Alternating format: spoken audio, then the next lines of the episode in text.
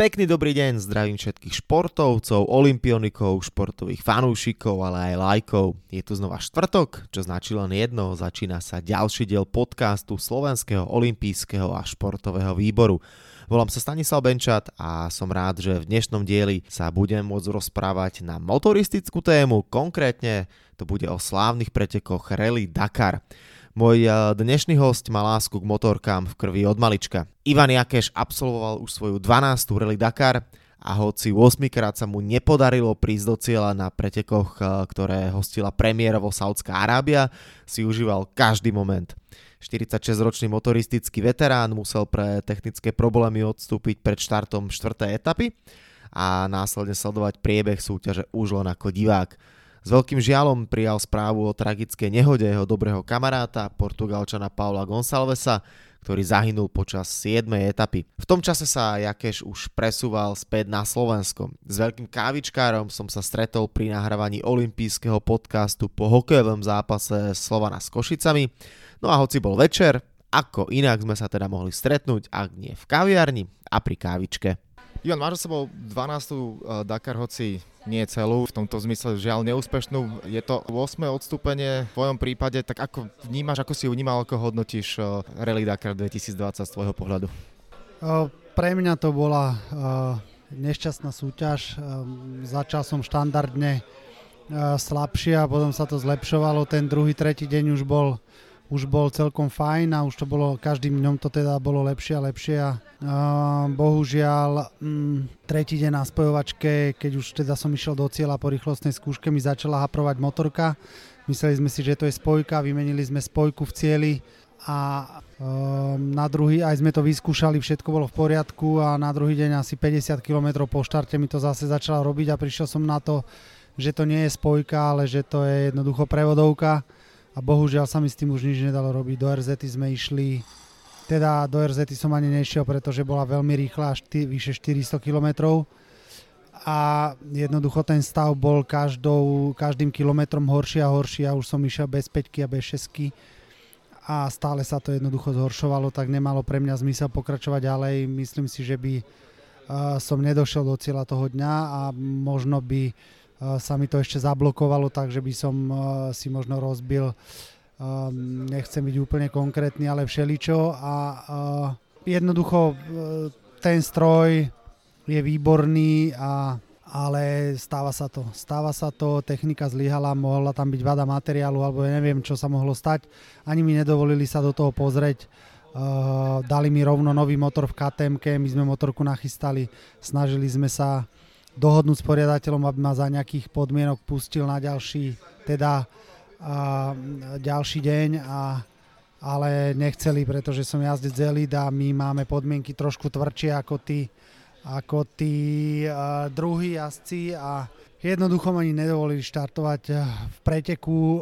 Uh, mohol som ísť mimo pretek, ale to by som štartoval každý deň posledný a jednoducho hneď by ma atakovali auta, bolo by to veľmi nebezpečné. Skús trochu opísať celkovo ten formul, keď keď zistíš, že je nejaká vada, je chyba na motorke, čo všetko môžeš ty spraviť, ako, ako to rieši tým a ako, co, ako vyzerá možno tých 24 hodín, ktorý, ktoré sú kľúčové pre to, či sa bude pokračovať alebo nie. Tak eh, keď sa vám to stane na konci dňa, ako sa mi to stalo tretí deň, že tá motorka začne niečo robiť na spojovačke, tak vás môže niekto máte určitý časový horizont a dostať sa do cieľa. Keď sa v ňom dostanete do cieľa, tak je to jednoducho bez penalizácie, bez ničoho.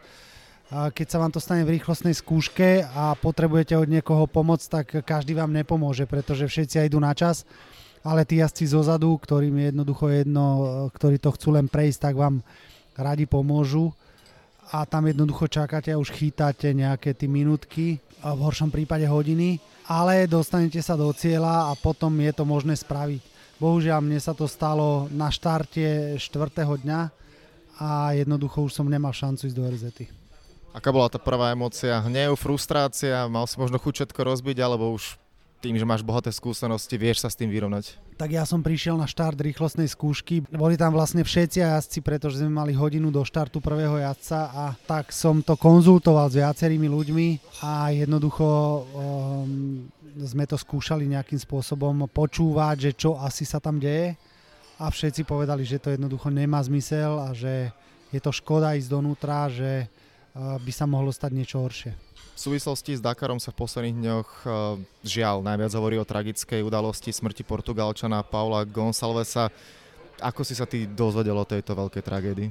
Tak dozvedel som sa to v podstate okamžite, ak to riešili, lebo sme stále som na tom zavesený a, a stále to sledujem a jednoducho vedel som to nejakým spôsobom už keď boli pri ňom, tak, som, tak, som, tak sa vedelo, že jednoducho dvaja sú tam 86, 87 a, a sú tam s tým s tým speedím a uh, vedeli sme, že oni traja sú v niečom zamontovaní a potom jednoducho hneď vyšlo, že, že teda zomrel chudák a že spadol po ťažkom páde. Ešte teda tvrdili, že ho živého naložili do tej helikoptéry, ale to bohužiaľ už nebola pravda. On podľa mojich informácií posledných bol mŕtvý hneď.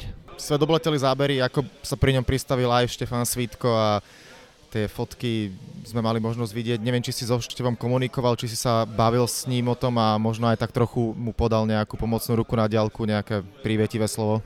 E, áno, písali sme si večer potom, jak sa to stalo a, a tak e, každého to zimomriavky po mne idú ešte teraz. Uh, pff, neviem, no Toby Price bol pri ňom úplne prvý, ten ho jednoducho našiel a Števo s vrtulníkom teda už uh, tam nebol úplne sám, ale boli tam oni dvaja pri ňom a je, je to ťažké, tak keď vidíte človeka, kamaráta, ja som ho poznal 12, 12 rokov a vždy sme, sa, vždy sme sa pozdravili, vždy sme sa objali a vždy sme si povedali, uh, popriali a, a jednoducho nie je to veľmi, veľmi zlé, veľmi ťažké a ťažko sa nejakým spôsobom na to dá zareagovať normálne.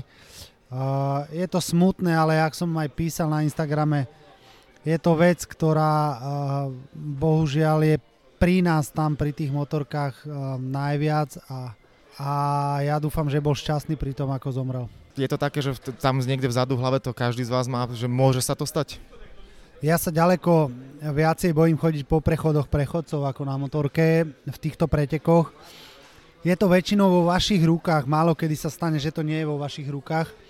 Väčšinou urobí tú chybu ten jazdec, keď sa niečo prihodí veľmi zle. Revers nepodpisujeme my tým, že zaplatíme štartovné, jednoducho sme v tom a, a je tam je tam jednoducho priestor aj na tú truhlu, je to zaplatené v tom štartovnom. Roky sme o tom rozprávali, už sa na to zabudlo. Jednoducho tam tá vec je a počíta sa s nejakým, tak nepočíta sa s tým, každý sa chce vrátiť domov, ale, ale každý, keď niečo robí vrcholovo a naplno, tak sa môže stať hocičo. Jeden z mojich obľúbených filmov Rivali, kde James Hunt a Nicky Lauda súperia, tak myslím si, že James Hunt je tam tá pasáž, keď hovorí, že prečo sú jazdci F1 taký populárny a obletovaný, lebo sú každý deň počas pretekov v kontakte so smrťou. A vnímaš to tak aj ty možno, keď sadneš na tú motorku, že je to podobné? Dá sa ten adrenalín prirovnať? Nie. Ja si myslím, že formula sa s týmto absolútne nedá prirovnať, pretože tu jednoducho idete do absolútneho neznáma, netrenujete. Tých vplyvov, ktoré vás môžu ovplyvniť, ďaleko viacej ako vo formuli. Tam Myslím si, že najväčší prúser je kontakt eh, s nejakým druhým kolegom na, tej, eh, na tom okruhu, ale u nás to môžu byť zvieratá, môže byť terén, môže človek niečo prehliadnúť. My ideme jednoducho na my, my, u nás sa to netrénuje, u nás sa s tým nejakým spôsobom musí ten človek vysporiadať v tom momente s tou situáciou a nikdy už taká situácia nenastane. Vždy je niečo nové, vždy je niečo iné, vždy je ten kameň inde, aj ten piesok je každýkrát nejako inak hlboký. Takže my to nevieme trénovať, musíme ísť na oči. Aj ty si počas eh, kariéry na Dakara zažil mnohé náročné situácie, pády.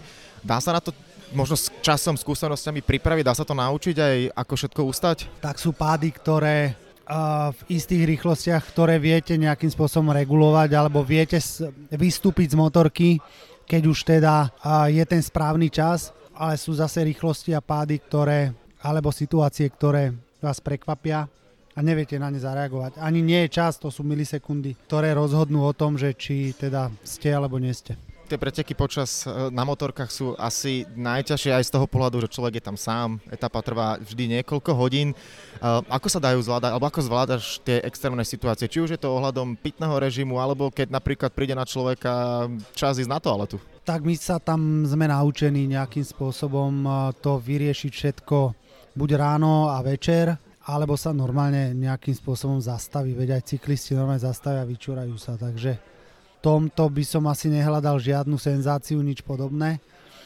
A s tými situáciami sa každý vyrovnáva inak. My pitie si vezeme 3 litre na chrbte, každých 250 km my máme povinnú zastávku 15 minútovú, kde teda nás čaká voda a keď si to vypijem, tak si to doplním a musím aj tankovať každých 250 km v podstate tankujeme.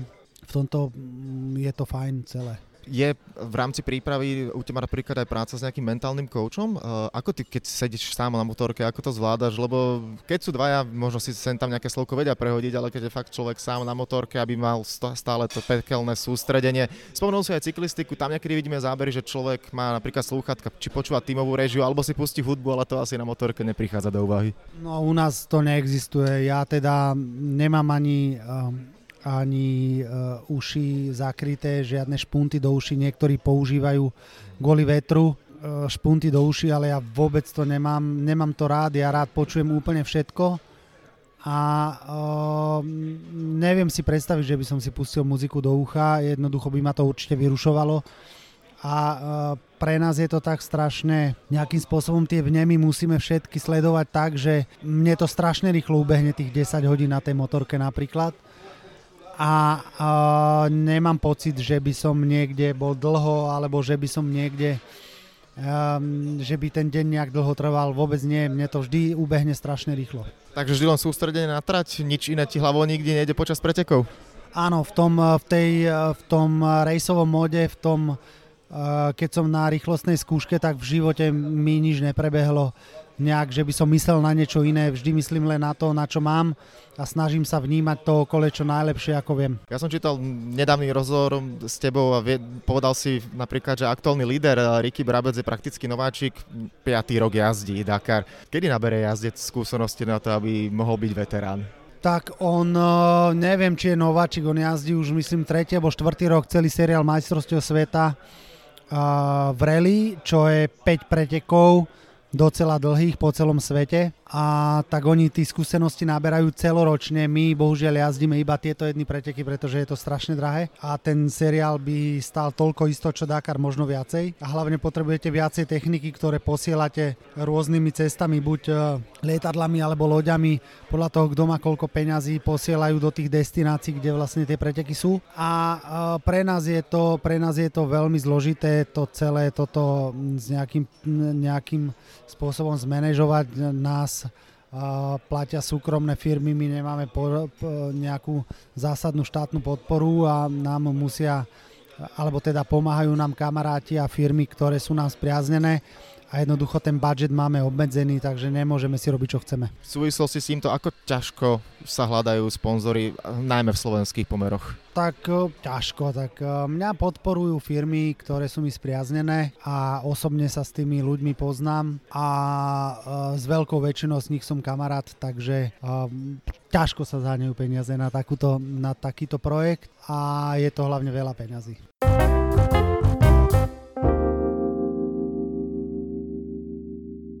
Preteky nesú názov Rally Dakar, ale za posledné roky prešli cez tri kontinenty. Ty si aj štartoval na všetkých troch kontinentoch. Ten pôvodný africký, následne si bol pri zrušení uh, pre bezpečno- z bezpečnostných dôvodov, potom presun do Južnej Ameriky, teraz teda Ázia v Saudskej Arábii. Vieš ich trochu porovnať? Dajú sa porovnávať uh, tie tri kontinenty, tri rôzne Dakary? Mm, Južná Amerika je špecifická v tom, že tam sú všetky terény. To znamená, že tam nájdete hlinu, nájdete tam blato, prší tam uh, veľa.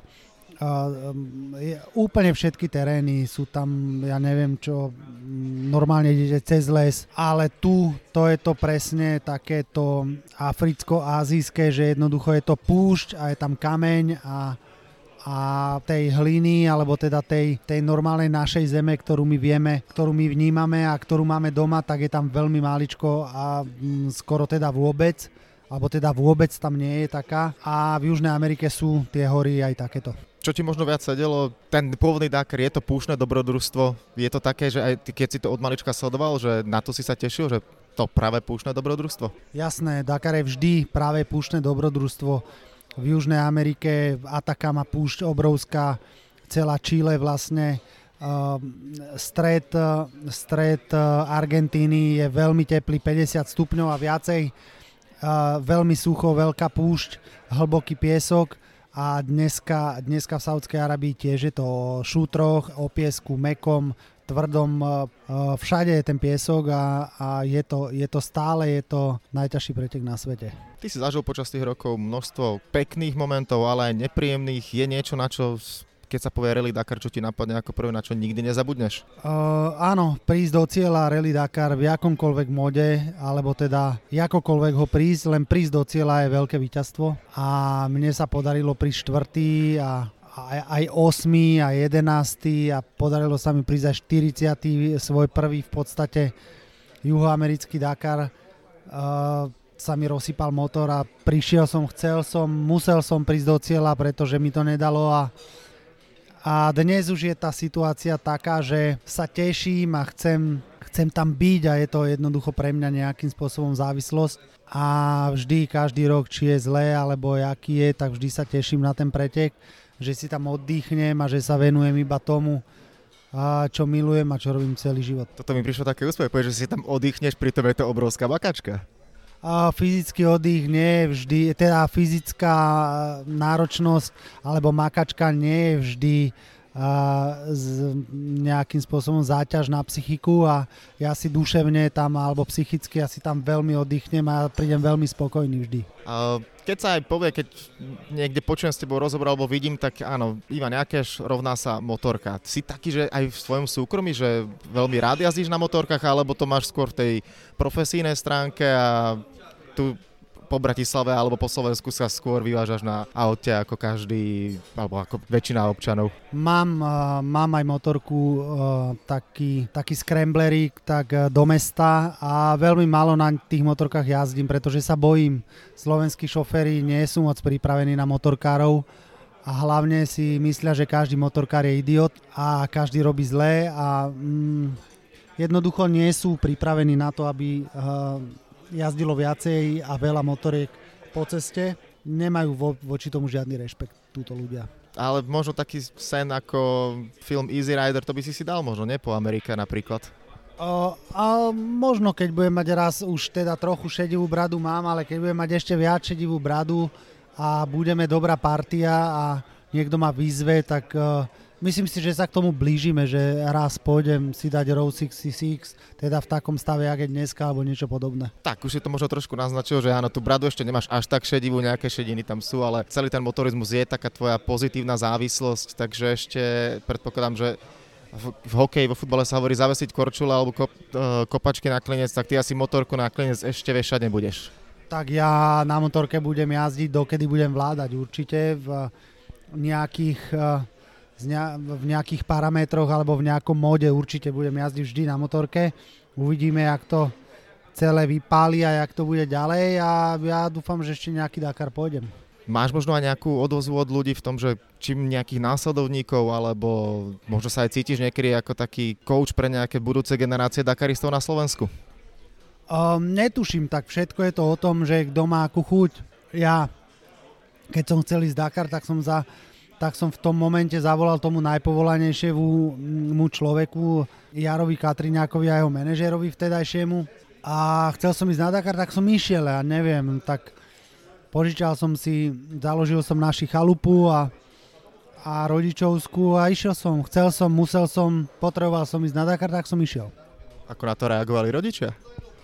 Mm, tak môj otec je motorista, ten má od vlastne útleho veku podporoval od 6 rokov a stále bol so mnou a stále do mňa tlačil a stále ma hnal dopredu, aj keď sa mi nechcelo, tak aj keď bolo treba, aj na mňa nahúčal a, a ja som teda mu za to vďačný a vždy budem a vlastne on ma dovedol k tomu, kde som ja dnes a kde som bol pred 5 rokmi a kde som bol pred 20 rokmi.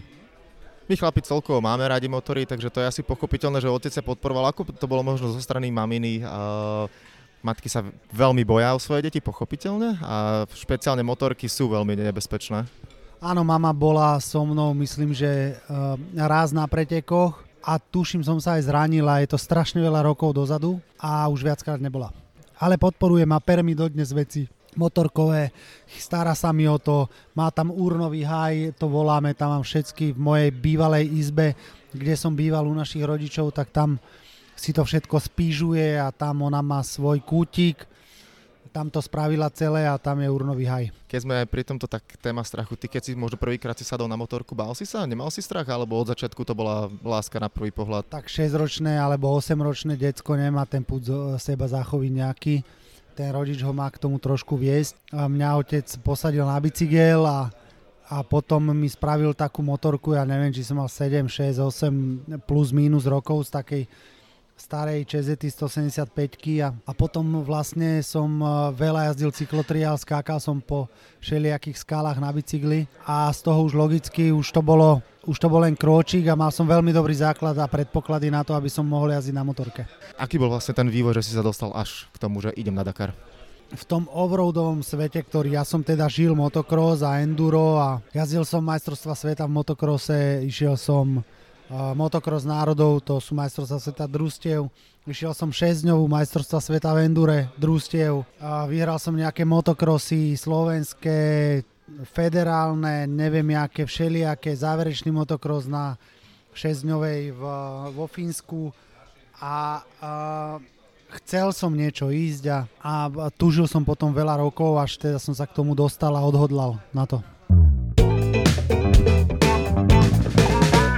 Pomaly, ale co sa budem v podcaste uh, blížiť ku koncu.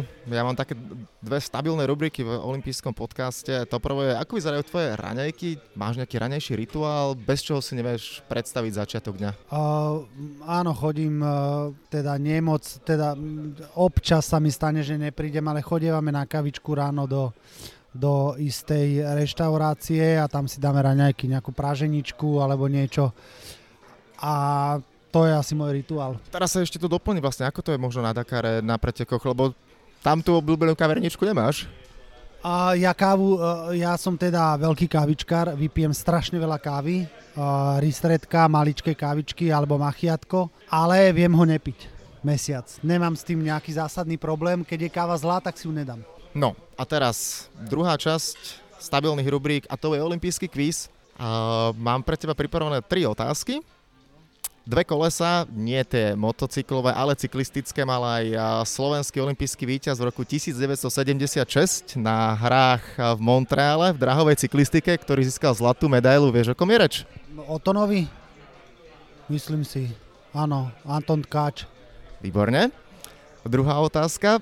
Švédsky moderný petbojár Hans Gunnar Lilienval bol prvým, prvým olimpionikom, ktorý bol diskvalifikovaný z hier Stalo sa to v Mexiku 1968 pre porušenie dopingových testov na prítomnosť zakázaných látok. A, a teraz je otázka, či vieš, čo budú našli v tele, dám ti možnosti. Takže buď to bolo a, za A kokain, za B paracetamol, alebo za C alkohol.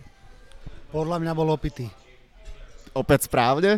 A ja ešte doplním, v modernom peťboji to bolo tak, že pred strelbou si dal dve piva na upokojenie, aby sa mu menej triasla ruka. A posledná otázka tým, že najbližšia olympiáda bude v Tokiu, teda v Japonsku, je spojená s Japonskom. Vieš, v ktorom športe získali japonskí športovci najviac medailí dokopy? V ktorom športe japonský? Uh, to korčulovanie do kolečka na... Uh, čo to je? Short track asi? Track. Mm, v zimných športoch majú tak, ale najviac medailí majú z letného športu. Tak z letného športu to môže byť... Netuším. Judo. Judo, aha, no bitkári, hej, oni budú dobrí bitkári. Takže tak, ale myslím si, že 66% na úspešnosť je viac ako dobrá a ten short track si trafil z toho zimného. Tak e, ďakujem ti veľmi pekne za príjemné rozprávanie a všetko dobré do budúcnosti. Nech tie ďalšie Dakary, ak teda budú, a ja verím, že budú dopadnúť čo najlepšie a hlavne nech, ako si podal, keď prídeš do cieľa, je to ten najkrajší moment z toho Dakaru. Ivan, nejaké všetko dobré? Všetko dobré, želám e, do nového roka všetkým a a sledujte ma, držte mi palce, dúfam, že o rok sa vidíme v Saudskej Arabii.